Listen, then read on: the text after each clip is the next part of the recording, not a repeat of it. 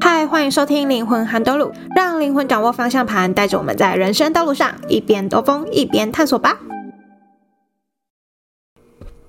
嗨，我是韩，那谢谢大家进来收听灵魂涵兜路的第一集。那因为这个是第一集嘛，我要习惯怎么跟麦克风这样自言自语，所以多少会有一点尴尬感。那我相信呢，未来我应该是会越来越好的啦。那会认识我的人呢，除了身边的好友之外，还有从 IG 进来的好友，其他的应该是阿汉飞生活这个频道的既定观众了。嗯，没错，因为我觉得拍片实在是太耗心力了，毕竟我还有正职要兼顾，但是我又是一个很搞维的人，要我写文字啊什么的，又有点 又有点写的乐乐的，所以我想说啊，我那么爱讲话，不如就来试试看 Podcast 好了。但我也不确定这个会持续到什么时候。那我是把它定位成接触身心灵以来的一些心得分享，或是人生中的一些阅读啊或兴趣来跟大家分享这样子。以上大概是这样，那我们就来开始今天的主题吧。那今天的主题呢，毕竟是 第一集，又刚好在一月份，那想说呢，很适合来跟大家聊聊显化啊、吸引力法则这一类的主题。那相信大家应该在这几年有发现，社群媒体上探讨蛮多关于吸引力法则怎么运作的。如果你没有接触的话，一定会觉得啊，这是真的还假的？那依照我这两年来的实验结果，我必须很明确跟你说，这是真的，只是你需要用对方法。那它的规则还蛮简单的，就是善用肯定句。把你未来想要发生的事情呢，提前在心中让它冥想过，然后发生过一次，感受那一个已经发生瞬间的喜悦。那口头上可以如何跟宇宙许愿呢？大概常见的句型就是“我将要”“我可以”“我会”这样，然后后面就是接你想要发生的事情。那这边要特别提醒，不要用“我想”。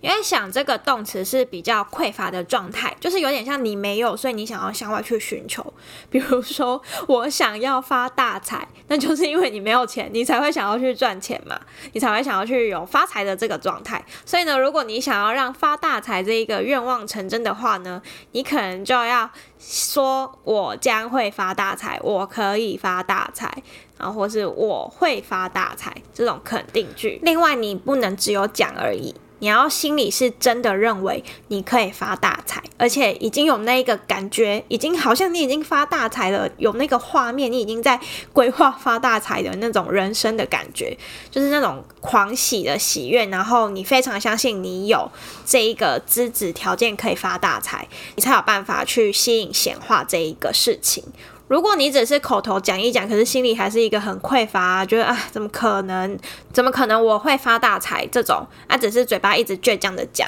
是也很难达成吸引力法则的哦。那其实我们生活中有很多吸引力法则在默默运作，只是你自己不知道。举例来说，今天台北天气就蛮冷的，大概六到九度而已哦，而且外面还飘着细雨。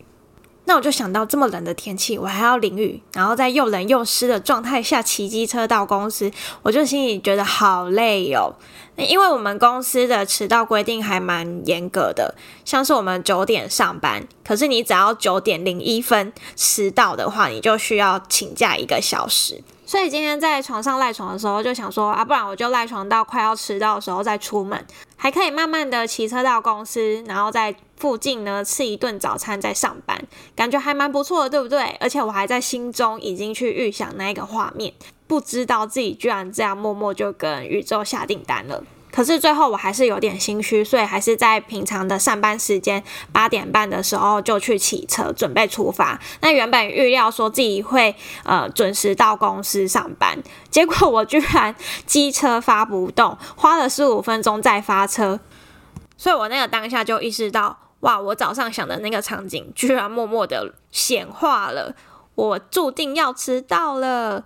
那我就也蛮认命的，就想说把衣服呢带回去放一下，因为我雨衣已经湿了。那刚好在这个路上呢，居然就遇到房东。那跟他说明一下我的状况之后呢，然后房东就觉得我要搭计程车去上班太耗费那个金钱了，所以他就说他可以借我他的机车让我去通勤，并且呢，请我把机车留在他那边，他再请他认识的人来帮我修理。我觉得这一切真的是太刚好了。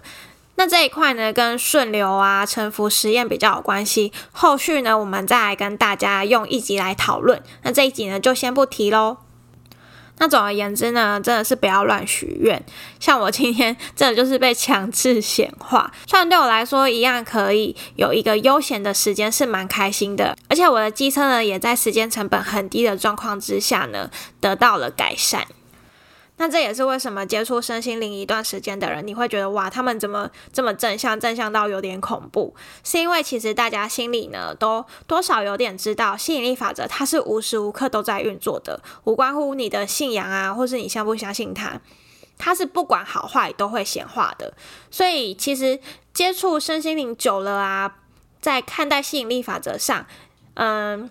也不能说因为吸引力法则而强制变正向啦，应该是说，呃，因为你本来就渐渐的变好当中，所以你的吸引力法则是会越来越强的，拿去累积那一个好运的状态。反的，你是一个比较负面情绪，或是比较容易呃去想负面状态的人呢，也是有可能比较容易去显化一些不好的事件。但是显化这些不好的事件呢，也不用觉得挫折或是挫败，因为常常这种不好的事件背后带来的是更多让你去往内心探索的机会。像这一次的显化经验呢，我就得到了房东的协助。然后也感受到了在这么冷的天气那种人情温暖的那种幸福的体验吧。那也欢迎大家可以善用吸引力法则，也就是肯定句呢，来为新的一年许愿。那我自己也是比较没办法看太远的人啦，就是目光短浅的人，所以我大概都会许半年以内可以达成的愿望。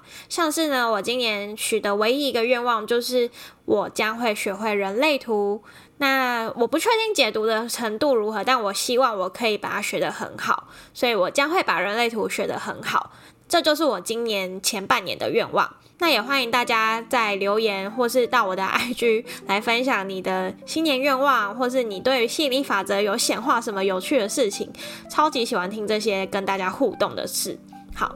那以上呢就是这一集的分享喽，我们就下一集再见喽，拜拜。